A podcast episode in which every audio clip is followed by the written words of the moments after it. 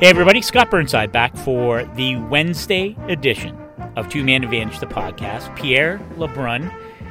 I know that he's been listening to the other Two Man Advantage podcasts that get taped early in the morning, but he is back live with us. And I, I just want to, before we get to our guest, I just want you to tell me that you have not taped that Dallas Atlanta football game from Sunday and are not watching it on a never ending loop in your living room. Tell me you're not doing that. Oh, you know me so well. I'm such a sick Cowboys fan. You know what? They had it on NFL Network again last night, so yes, I taped it, and I will be putting it on while I'm writing on my next column later today. I, am sorry, it's just there have been few and far between uh, electrical moments, electric moments with that team over the past uh, 25 years. So I'll take it. Oh my gosh, I knew you would. That uh, that's that's that's good. That, but enough football. But it, uh, Pierre, when we chat every Wednesday and we do this podcast, it, it the bar set pretty low because it doesn't matter who comes on to join us and chat with us. I invariably I feel much smarter at the end of the conversation, but I can guarantee you that when we are done today, you and I are going to be we're going to be like Mensa smart after we get done talking with Michael Hirschfeld, who is the executive director of the National Hockey League Coaches Association. So, Michael, no pressure, but Pierre and I are counting on you today to make us wildly smart when we're done our conversation about what you do with the association and all that good stuff. So, uh, no pressure. Hi guys. Well, thanks thanks for having me on and great to be here today, but you're right. That that is a lot of pressure. I'll do my best. Well, well, well, here, well here's why it's a lot of pressure. Ken Hitchcock once referred to Scotty and I as two guys but one brain. So it's a it's you know I mean we're not exactly seen as Mensa candidates. So let's see how this goes. That's, fair enough. Fair enough. Well, right. I'll do the best I can. Well, I, I feel that uh, I feel the the world is your oyster, Michael. And uh, it, you know, it's uh, all kidding aside. Uh, a lot of people may not be aware, a that there is a National Hockey League Coaches Association, um, because you are you you're. It's a sort of a, a very quiet. Um, organization in terms of its profile, but the work you do and you know and and your plans for the future are uh, they affect a lot of people. There's a ton of good work that you're doing. So maybe Michael, just tell us what does the National Hockey League Coaches Association do, and maybe how did you get involved? What's your how did you, what's your connection? How did you become this important person?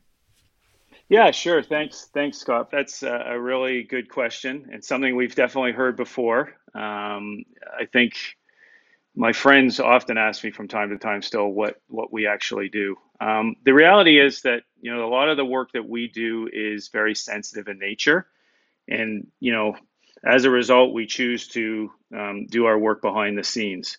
That being said, I think that NHL coaches play an important role in the league, and I think it's important to come on podcasts like this one just to let let your let your listeners know, let the fans know a little bit more about their stories and their background. So thanks, guys, for the opportunity to come on today.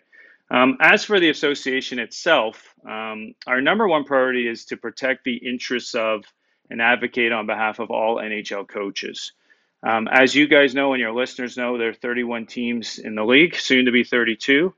Um, and each team has a coaching staff of six to eight coaches. Um, when we watch TV and the games on TV, we see you know the head coaches and the assistant coaches, but there's also goalie coaches and video coaches um, who work behind the scenes, um, and they do a lot of important work that's you know critical to a team's ultimate success. Um, so we represent head coaches, uh, assistant coaches, goalie coaches, and video coaches. And when you extrapolate that out, 31 teams by seven coaches, it's about 220 um, members of the association in total. Um, so what do we help them with? We help them with um, salary negotiation and contracts. We help them with health benefits. Uh, right now, we're doing some work on um, disability insurance. Um, and a concrete example I can give you is, you know, just just for this upcoming season, uh, we worked very collaborative, collaboratively with the league and with Bill Daly. And now all of our video coaches and our goalie coaches um, will be receiving an NHL pension. That's something that was previously only accessible for head coaches and assistant coaches. But again, that's a, a project that we worked on with the league. And again, we're happy to um, get that benefit for um, the head coaches and the video coaches. Um, so that's the stuff we do collectively for all of the members. And then, of course, when you have you know 220 coaches, each of them has their own you know individual issues um, that are particular to them, and so um, we help with those as well. Just last week, I was helping a coach you know get his green card. He's taking a new job in the U.S. Um, and we helped him um, you know get that green card. This morning, I was talking with uh, a coach and his wife and they have three kids and they're moving to a new city and they had to register their their kids in a new school so we were helping with that so it's hard to really pinpoint exactly what we do on a day-to-day basis um, but i would say that we we really help um, our coaches with everything that's off ice, everything non-hockey. We definitely don't get involved in who the fourth defenseman is going to be, or um, who the goalie is that night, or what's going wrong with the power play. Um, but everything else uh, that's off ice uh, really falls into our mandate. So um, hopefully that gives you a little bit of a sense of you know that's our top priority at the at the association of what we do on a day to day basis. And when I wrote about you in the Athletic a couple of years ago, Michael, I, I referred to you as a Donald Fehr of the coaches world, and I think it was to try and you know sort of message to the readers you know what you're about and and and in some ways it's true, but in, in many important ways, it's not because you know the NHLPA, of course, collectively bargains with the National Hockey League in a very distinctive manner, and that's not the case, right? With with the coaches. In fact, the coaches are employees of each team, um, and, and so I wonder if you could walk us through that fine line of, you know, looking out for the interests of all these coaches throughout the league, but at the same time you know, not being able to sit down and collectively bargain, you know, uniform uh, rules, really, um, uh, at least at this point. Yeah, of course. It's it's a great question, and you know, I, I think we align ourselves much more with with the league. Um, as you said, we are employees of the clubs, um, and um, again, it's something our coaches, our coaches, um, you know, we like to collaborate with the league. We want to help grow the game together. Um, it's not confrontational in, in, by in any means. Um, and so, yeah, I think it's a much different relationship than the Players Association would have um, than what than what we do here at the association. And I think there's obviously a you know a, um, there is a, a, big difference. They are a union, and we are we are simply an association. So um, much more collaborative. Uh, we're working along the league now on, on a bunch of different projects, um, and that's how our guys would really prefer it. And, and in fact, a, a, major difference, by the way, just for people listening, because I think this this from time to time uh, becomes interesting, is, is, that coaches' contracts vary. Right, it, there is not a uniform coaches' contract, whereas we know with players, it's a standard players' contract.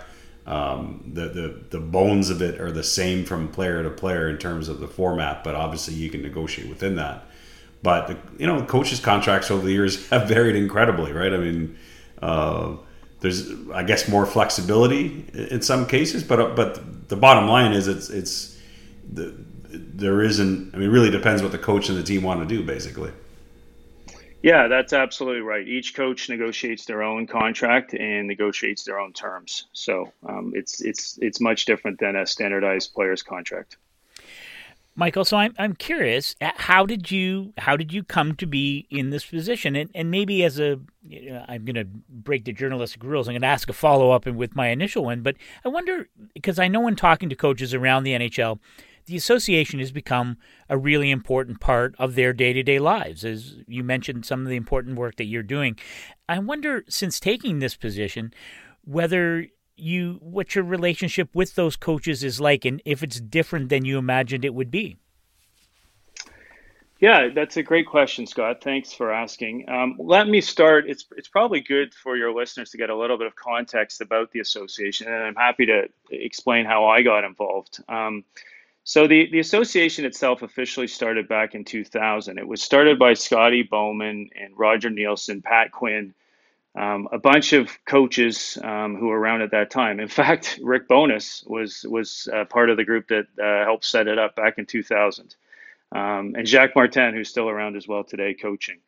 Um, and and really, I mean, again, we we see coaches on TV, we see them, you know, competitive and and into the game and and you know working to beat each other. But behind the scenes, and you guys would know this just from your dealings with them, there really is a community. So they, they really look out for each other and protect each other's interests.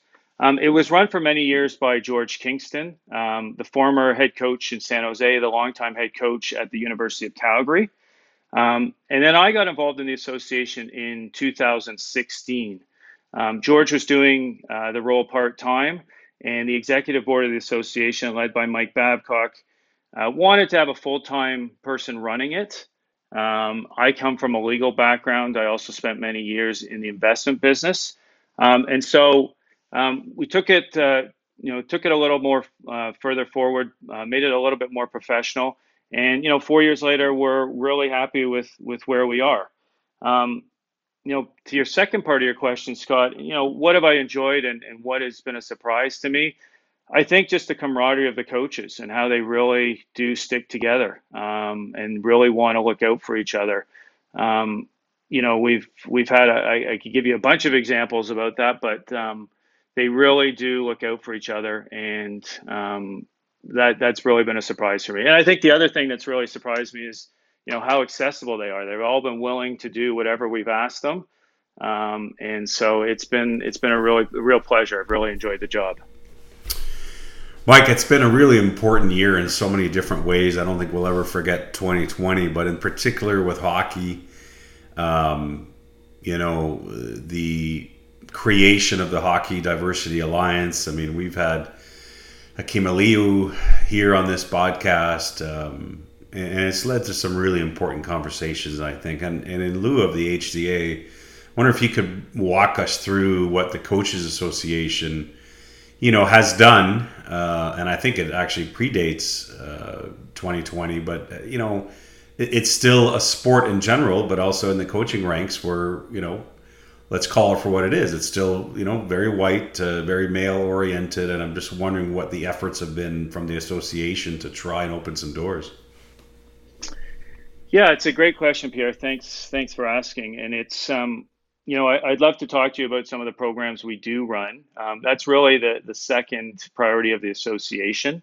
Um, and so if, if you can hold that question, let me just, again, give a little bit of background on this.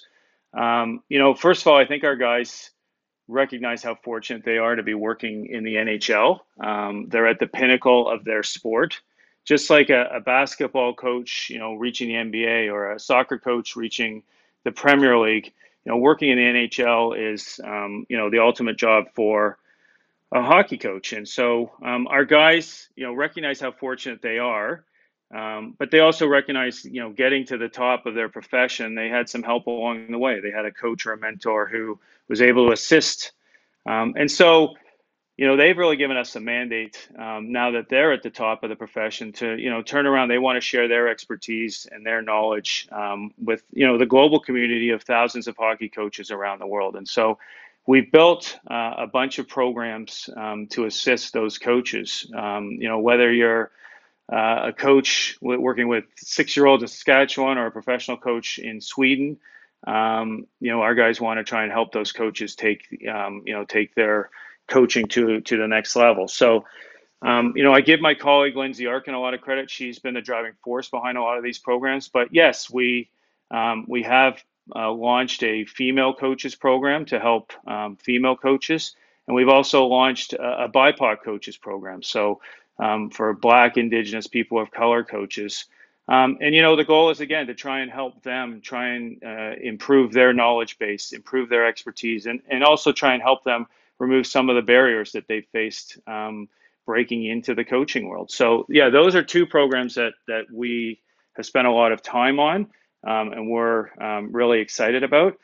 Um, the other thing I want to, the other program I'd really like to talk about is um, our NHLCA mentorship program. And again, this was driven by our coaches who want to give back and want to help coaches around the world. Historically, um, we've done a coaches clinic in person at the NHL draft.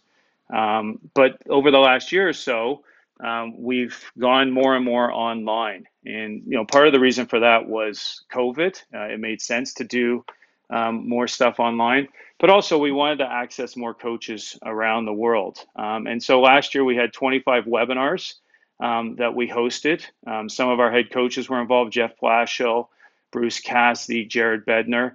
Um, led the webinars, and the webinars, you know, ranged uh, a variety of topics. Obviously, there were topics around hockey. Uh, we did some stuff on penalty kill or power play or breakouts, but there were also a lot of um, you know topics that were non-hockey. We did some stuff on leadership, how to build a team, um, you know, how to overcome adversity. So. Um, the NHLCA mentorship program was a real success as well. Um, we had 3,000 coaches tune in um, on online from around the world. We had coaches from Australia, from Malaysia, from Indonesia. I didn't even know there were hockey programs in Indonesia, um, but we had coaches tune in for that and, and give us great feedback. So, um, yeah, we run a bunch of programs. Uh, the female coaches in the BIPOC program, uh, BIPOC programs are obviously um, relevant today, um, but we're also uh, real, really happy about this mentorship program. And actually, I should make a last point if I could. Um, for all your listeners out there, we're actually starting the mentorship program up um, again for this upcoming season. Our first presentation will be on October 15th.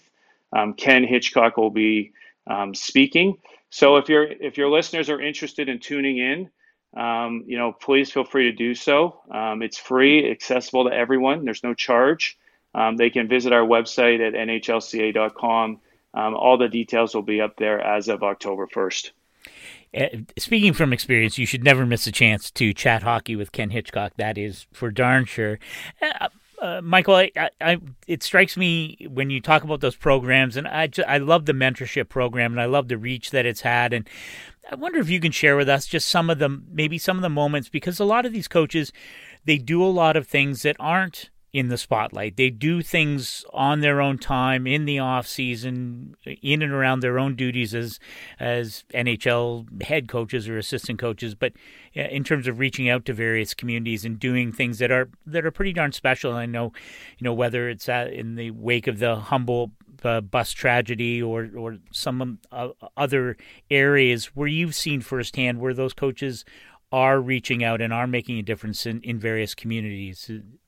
Can you share some of that? Yeah, absolutely, Scott. And um, you know, the Humboldt the Humboldt tragedy is a, is a perfect example. Um, you know, our coaches, as I said a couple of times already, they really want to protect those community of coaches and, and reach out and help. And so, I remember Humboldt. Um, I'm sure all of us remember Humboldt, but I remember it happened on a Friday night, and I remember waking up on Saturday morning at 7 a.m and I had a call, and I looked over at my wife and said, "Who's calling at 7 a.m. on a Saturday morning?" And it was Todd McLellan, and you know Todd was the head coach in Edmonton at the time, and he called me. He said, "Okay, what are we doing? What are, how are we going to help?" And um, you know, I know that him and Glenn Gulutzan, who was the head coach in Calgary at the time, um, you know, they they chartered a private plane that Saturday morning, and they flew to Humboldt, and they spent the morning, you know, visiting with the families at the hospital and and you know trying to to help them through a difficult time.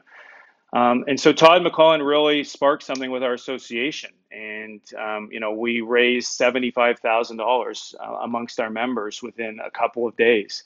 That was matched by one of our corporate partners, Fairfax, and so we had one hundred fifty thousand dollars that um, you know, we used to help um, the three families of the coaches that passed away. So Darcy Haugan was the head coach who passed away.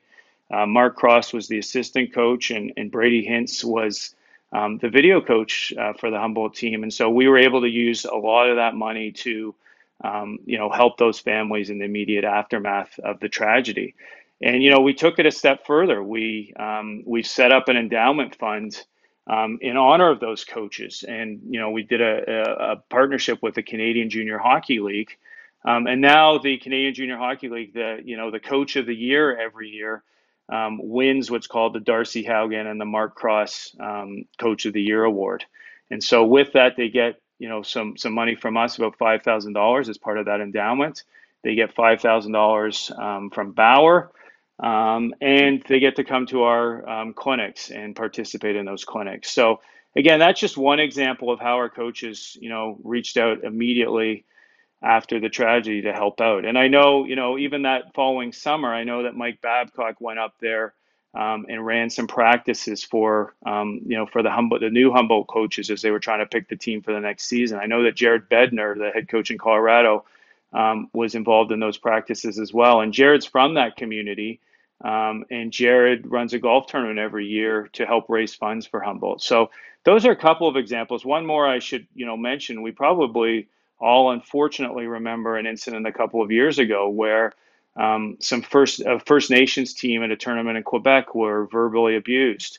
Um, and you know, again, our coaches heard about that, and some of our Winnipeg Jets coaches, you know, went uh, reached out to them, contacted them, and actually ran a couple of practices for them, you know, after the fact, just to show that they were looking out for them and concerned, and and wanted to make sure that you know the, those kids knew that that wasn't how the normal hockey community reacts, and that was an exception. So, yeah, our guys do a lot of stuff behind the scenes, um, and you know that's that's part of the you know part of the joy of working in this job is you really get to be a part of that.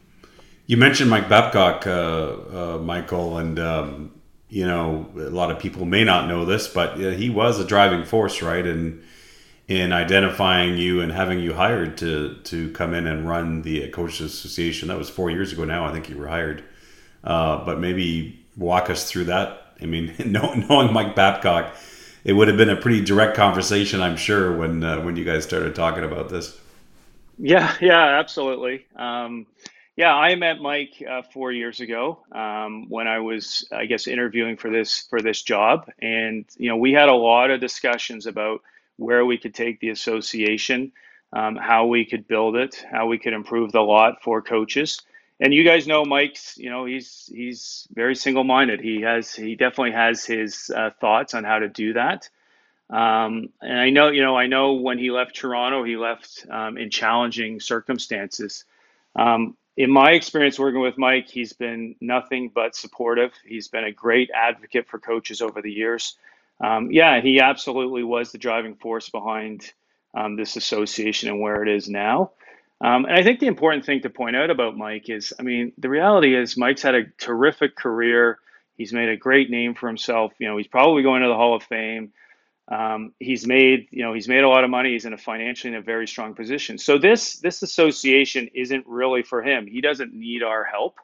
Um, but the fact that he's still involved and still active uh, participant in the association, I think, shows how much he cares about coaches and he wants to make sure that that next generation of coaches is protected and their interests are looked after. And you know, I would say that for Mike, but I'd also say that for you know Joel Quenneville, Hitch, Claude Julien, all those guys who are senior coaches who have you know again made it in the league, so to speak. They're really active in the association, looking out for that next generation. So, I have nothing but positive things to say about them.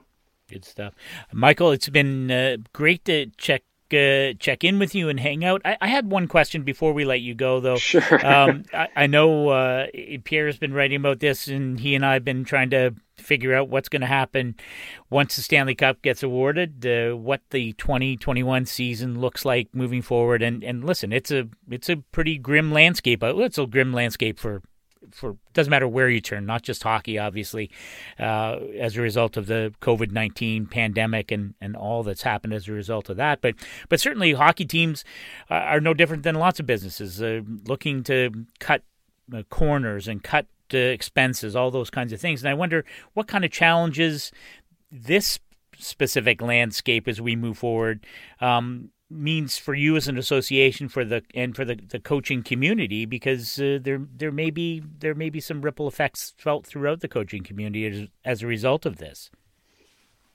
Yeah, Scott, it's a good question, and uh, you know you're absolutely right. Anyone who watches the news or reads the newspaper, um, you know we've all seen the catastrophic impact that this pandemic has had, you know, on the global economy. And you're absolutely right. The business of hockey is no different. Um, our coaches have been affected. Um, you know, just like scouts or general managers or you know people who work in the ticket office at, at clubs or security.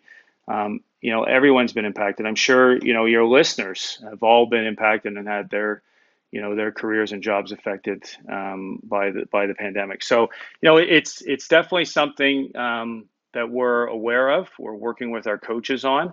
Um, but I think our coaches. I think the important thing to note is that our coaches understand again um, how important it is to protect the future of the game, and they've been willing to help um, clubs through hard times. And you know, some of them have taken salary cuts, some of them have deferred some of their salary. Again, just to help out to make sure that you know the business of the NHL comes out stronger on the other side. So, um, you know, I think everyone in the world is going to have tough times ahead for the next couple of years. Um, but our coaches are, are willing to do whatever it takes to make sure that the business stays strong. Yeah, and, and as we let you go, it's interesting with Bob Boughner being uh, announced as we suspected was going to be the case uh, as the full time head coach in San Jose.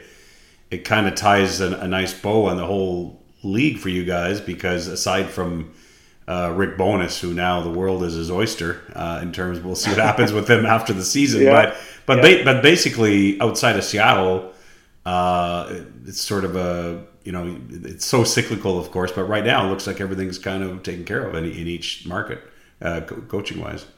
Well, yeah. Remember what I said off the top. That that's true, but we also represent assistant coaches and goalie coaches. Right, right. Coaches. So right. there's a lot of those uh, positions still to be filled, but. Um, you're right. The, the high profile head coaching jobs have all been uh, accounted for at this point.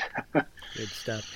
All right, Michael, thank you so much for hanging out. And as I predicted off the top, I'm like 10 times smarter than I was. I can't speak for Pierre, but I'm 10 times smarter than when we started. And, and, and, thanks for sharing that. I really I think it's an important it's important for people to understand the, the, the, the mechanics of something that a lot of us you know take for granted. As you say, watching TV and you see the head coaches behind the bench, but it's a there there's a lot of machinery that's attached to that and, and you guys do terrific work and, and, and a lot of good work ahead too in terms of diversity and inclusion and, and, and helping out the coaching fraternity well beyond the boundaries of the NHL. So good work by you and, and thanks, thanks for... guys for having me on and uh, 10 times I'm, I'm not sure about that Scott but uh, I appreciate the uh, generosity from your end.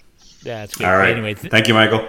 Thanks, guys. Have a good day. Pierre, I'll give you credit. Good call by you to uh, get Michael on with us. And uh, we're going to take a brief break, but I'm, I'm curious uh, about some of the things that uh, Michael was talking about, uh, and we'll kick that around. Plus, of course, the Stanley Cup final, free agency. We got a lot of. We'll unpack some stuff when we get back to close out this edition of Two Man Advantage. So don't go away. Every sports story that matters. That's the athletic way.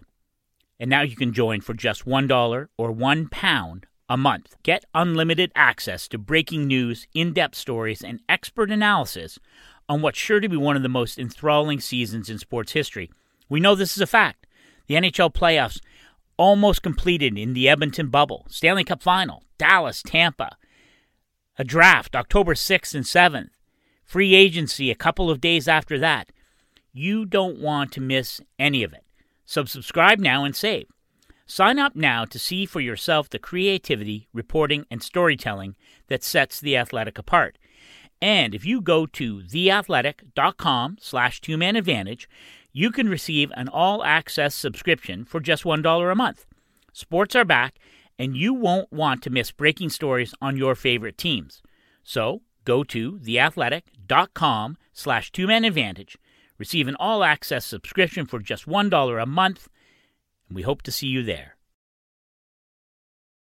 You were the man responsible for lining this up, so again, credit to you. And uh, I-, I, thought uh, Michael was terrific, and I, I love the story about Humboldt and uh, about those uh, young players, and I believe you mentioned it, referenced it in the story about some of the, the elements of racism in Canadian hockey uh, earlier this year, and and just uh, for me at least really heartwarming to hear how quickly and emphatically uh, the NHL coaches responded in, in the face of those kinds of incidents. I wonder if there was any surprise for you what, uh, about what, what Michael had to, to say today. I, I, don't know about surprise, but I hope for our listeners it was it was educational because I think that you know I think it's a mystery, frankly, to a lot of hockey fans how you know, coaches go about their business in terms of uh, you know contracts and you know, uh, you know, like I thought it was interesting that Michael and I did learn something new there, where Michael talked about you know working on disability insurance for coaches and and you know all those things that really doesn't come to light, and um, and it's been a fascinating time that you know coaches are making more money than ever, um, and you know even in these pandemic times. Uh, Peter Laviolette signing a lucrative deal uh, with the Washington Capitals that makes him the fifth highest paid coach in the National Hockey League at just under five million a year. I mean, it, it you know that's the kind of muscle that coaches simply didn't have ten years ago, and I think a lot of that has been coaches unifying more than ever, right? um, sharing information, uh, you know, sharing salary information with each other, um, all the things that frankly players did decades ago, right? To to advance their cause. I, I think we've seen coaches do that, but they have to do it in a trickier way because they are not a union, as Michael talked about, right? They uh, they uh, they have to be careful how they go about it because they don't have a CBA uh, with the league. They work for teams, but it has been fascinating and certainly Quenneville and Babcock deserve a lot of credit for the you know for the salary push. Um, and and it's not that I see that many coaches ever making six million dollars again or just under, which you know Quenneville and Babcock uh, got to, but there is a pretty big whack of coaches now in and around three million, which is a huge departure from ten years ago, right? So that almost feels like the new norm if if you've had uh, you know if you're a veteran coach. So I'm curious. I had this conversation with an NHL executive the other day, and we were we were talking about, you know, Bill Armstrong. Uh, well, formally announced yesterday, I think, with the media in Arizona as the new GM, mm-hmm. GM of the Arizona Coyotes, and of course, as you and I have talked about, Bill Zito taking over as GM in, in Florida. Uh, do you ever think we'll see a, a day where where we have like a GM's association because part of our discussion, and it was we were talking about the NHL Coaches Association and how much work they have done in allowing coaches to understand the marketplace. And mm-hmm. whether it's a video coach or an assistant coach or the eye in the sky coach, there's at least understanding now around the NHL of okay, here's ba- here's sort of the basic market value for what you do. And I think the, the, this executive was like, we know nothing, right? Like, what's it? What does? What is the market value for an assistant GM uh, who's you know maybe taking on more of a role or more contractual stuff? And then when you make that step from assistant GM to GM, especially you know Florida is a smaller market. Obviously, Arizona's got its own financial challenges, but I wonder if at some point we'll see the GMs who say, well, wait a minute, the coaches have all this information now. Uh, maybe we should be doing the same. Yeah. That makes sense to you? Yeah. And I don't know this for a fact, but it wouldn't surprise me if if a couple of younger GMs, I bet you over the years, ever since Michael Hirschfeld took over the Coaches Association, I've reached out to him for advice. I guarantee you because of just what you said. Like, why is it the coaches have got their act together and the GMs it's a bit more of a. But I think with the GMs, it's always going to be harder to to have that kind of of, of, of unifying philosophy because you got GMs that different. You know, it's such a different ball game when you're Ken Holland or Lou Lamoriello or Doug Armstrong in terms of the the more experienced GMs and the first year GMs who were just happy to have a job. Let's be honest. And I think, and of course, some of the veteran GMs over the years have even had a piece of the cake. Um, you know, Jim Rutherford years ago had had you know a stake in Carolina. Uh, I think did Lou, Lou Lamoriello, I think, had a stake in the Devils at one point. Um, so I think it's always going to be harder to ever get the GMs on the same page in terms of you know being able to to have more of a, a philosophical negotiating strategy, right? Uh, and yeah. of course, they're they're they're one step closer to touching the sun. They're, they're they deal directly with owners, unlike coaches. So I think it's uh, I think it's always going to be different for general managers. Yeah. Um, all right, let's uh, let's get to some hockey here. And uh, I was saying this to Mike Rupp, who was on the show yesterday morning. Um, and of course, a man who understands what it's like to be in a final, scored a game-winning goal in 03 to give the Devils a Stanley so, Cup. So funny thing is, I was on with Mike Rupp as well. I was on with uh, with Cooley on uh, uh, on NHL radio, and Mike Rupp oh, okay. was co-hosting. So we both oh, had nice. a Mike Rupp experience this week. Well, How about that? I, don't know if you listened to it, and I will plug this. So that it's something that happened yesterday on basically our show, even though you weren't there. He told the best Jaromir Jagr story. Oh my God, it was just so. It was you got to go and listen to it. It was it was outstanding. But but he and I were talking about that the draw, you know, the drama the final, and you and I've talked about you know it's different, right? I mean, I mean, I'm at home. Been home for six months. You know, it's we're not there. But I tell you, after two games, I can't wait for Game Three tonight.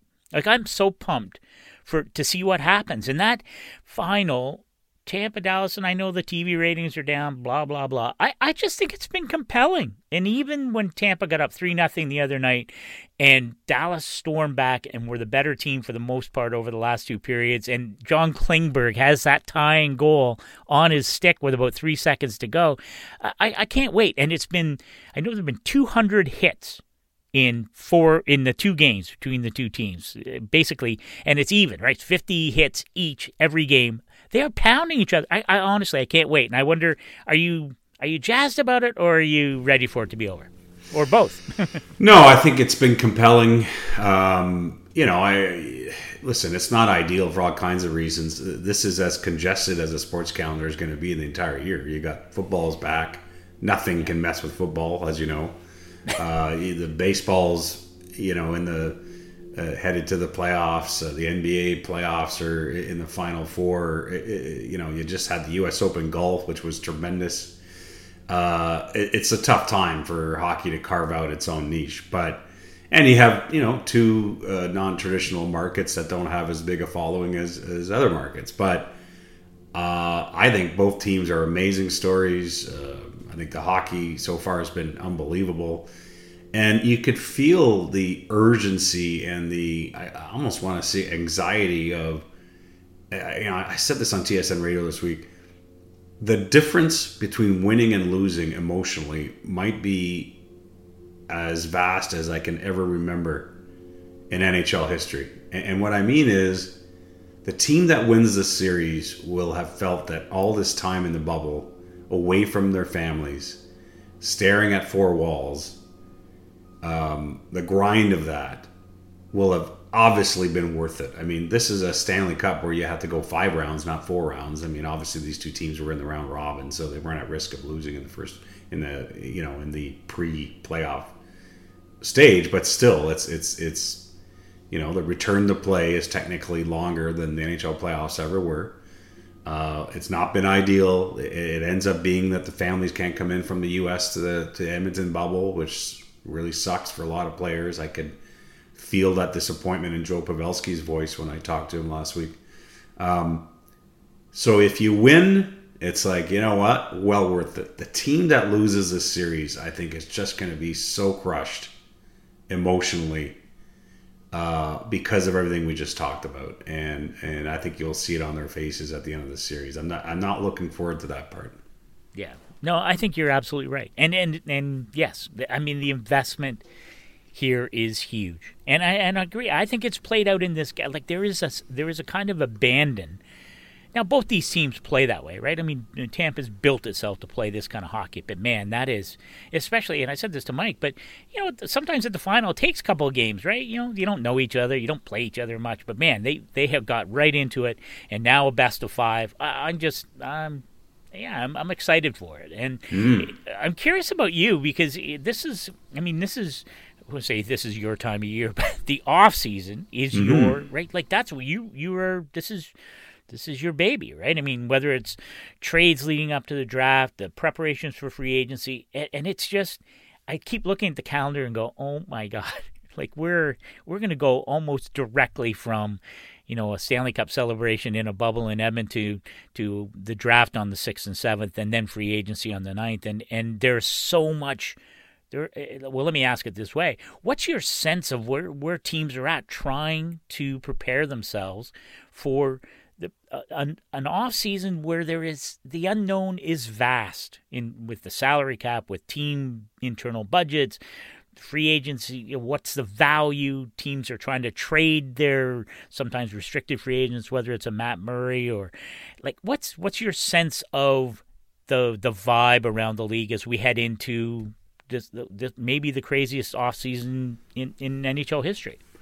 Well, first of all, the Stanley Cup final is, is always a time in which this stuff really ramps up, and, and somewhat to your annoyance over the years, because you and I have covered a lot of finals as a tandem over the years between ESPN.com and the Athletic, but and and it's you know we're not there this year, but I can't, to be honest, say that I, I I miss it from the point of view of if I'm going to be at a finals, the best part is to be around the players and the coaches every day. And the fact that that's not there for the media that's there, that would drive me crazy. But but from being at the finals every year since 2002, this would be the time where things really start to ramp up off season wise. And I'll always remember, I'm sure you do, we were covering LA, New Jersey in 2012, and I took a day off the final.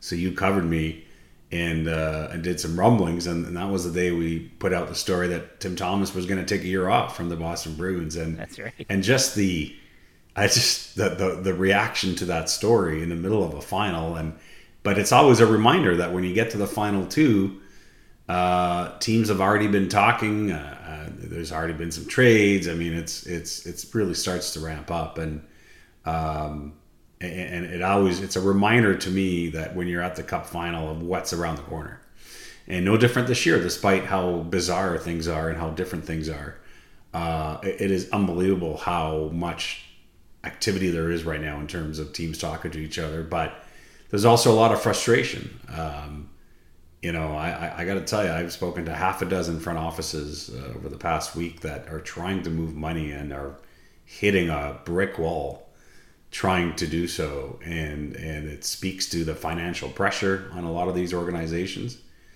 and also the salary cap pressure with a flat cap.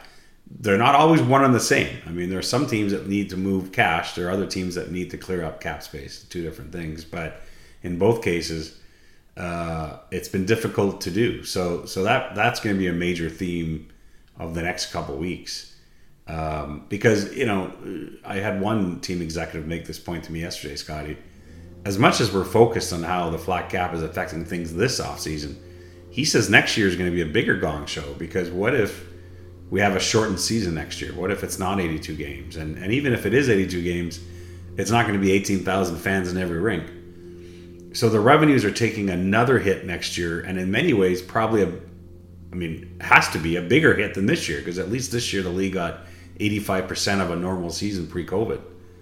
So next year, the revenues take a, a, hit. Now, yes, the cap is frozen, but in terms of the real life cash flow and how owners are feeling it, what's the pressure going to be like next off season in terms of what they're willing to sign players to contract? So, you know, I hadn't even thought of that to be honest. I was so focused on this off season, but the bottom line is, I think a lot of teams are going to approach some of these contract negotiations as we're at least three years before we get out of the woods.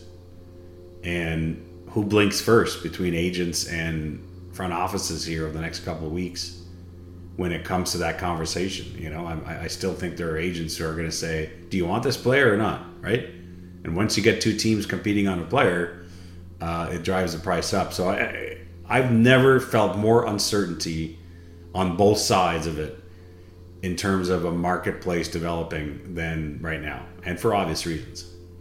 I, I just thought it was interesting just before we we close here, but and you mentioned it vis-a-vis, um, you know, Bill Zito trying to get his feet wet in Florida, and you know his top two scorers, uh, Mike Hoffman and Evgeny Dadonov, are both pending UFAs. Uh, we know that Alex Pietrangelo is a pending UFA, and but such an important part of that St. Louis uh, Blues franchise. But the sense is, right now, at least from what you and Jeremy Rutherford have been reporting, is that he will go to market to see. Now, it doesn't mean you know we saw Steven Stamkos go to market and circle back to Tampa, but my sense is that there may be a lot of teams saying, even if they like a, you know Anton Khudobin's another guy. What happens with him in Dallas? At some point, you know, my sense is that there may be a lot of players, even though they would like to stay where they are, and maybe the team wants them to stay, but the value is so uncertain now. That I wonder if you think we'll see a lot of those players who do go to market to see where the market waters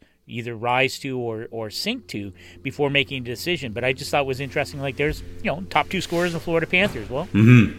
let's go to market, see what happens, and, and we'll do the same thing. Yeah, and I don't think that Bill Zito's closed the door on either player. I think that right, exactly. The way I tried to put it in my rumblings is that I think that it might be, hey, let's all see what October 9th is about before circling back to each other. So that so that might be, and you might see that on a, in a number of cases.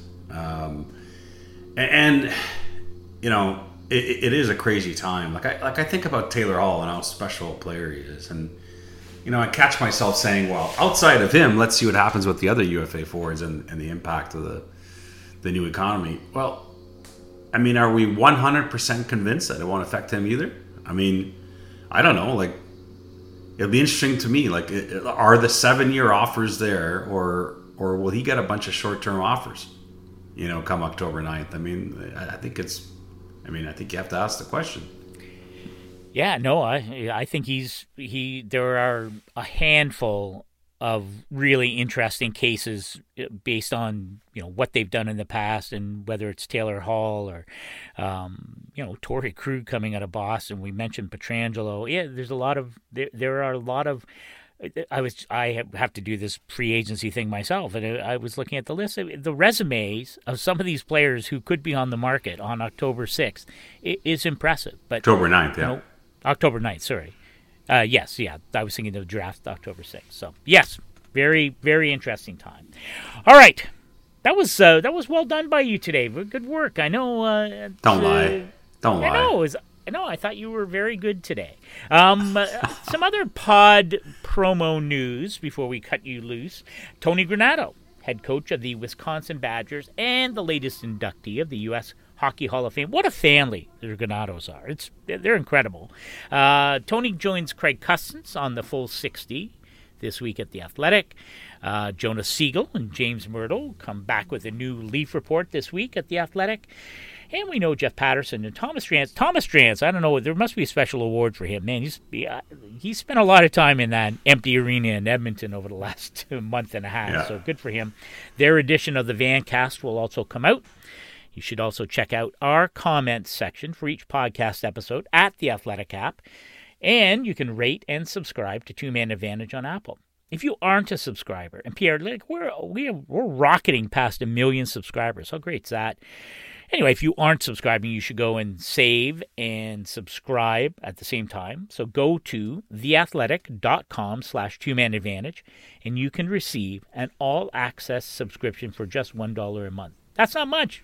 That's that's very Do little. it. And you know, so I know you've been making fun of the uh, the uh, morning two man advantages. Do you know who's coming on to chat tomorrow morning? I'm so excited. Don't care. Emily Kaplan. Don't Emily care. Kaplan. Oh, Yes. now I do. Now I do. Now I you like do Emily. care. See? Yeah. She's and she's at she quarantined. She's like another guest, Steve Wino. Yeah. Uh, quarantined so that she could actually get into an empty arena in Edmonton. So good for her. Can't wait to uh, hear from her. And I, I, I thought you were going to say when you said I would make it because I make fun of a lot of things. It- it- it- I mentioned this on Twitter the other night, but when the NHL the final the big awards were announced, I, I think they fumbled they fumbled the football on that one. I, I think they should have announced the regular season awards before return to play. Don't you think?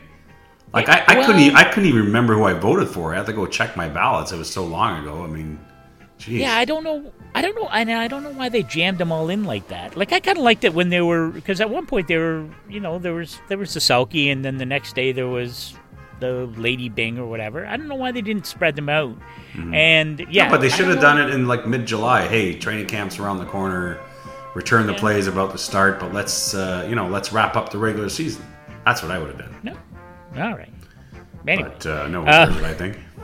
Yeah, that's not true. I do, uh, and I think Emily Kaplan does too. I, I know that she uh, thinks very highly of you. Um, and uh, also, and I know I don't even. She does. I, I know that for a fact. See, I broke your train you- of thought. You don't know what you you're doing with all these promos I'm now. trying to finish it up here now. And also, Jesse Granger is going to come on. We're going to talk some news out of Vegas. Ooh, big off season Yeah. there.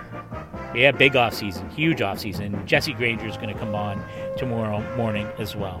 And my friend, by the next by the next time we chat next week, the Stanley Cup champion could be could be over. I, I'm kind of that's kind of sobering to think about. So anyway, yeah, we'll find out. And uh, so thanks for hanging out. Good job by you, and we'll do it again next week. Right on, right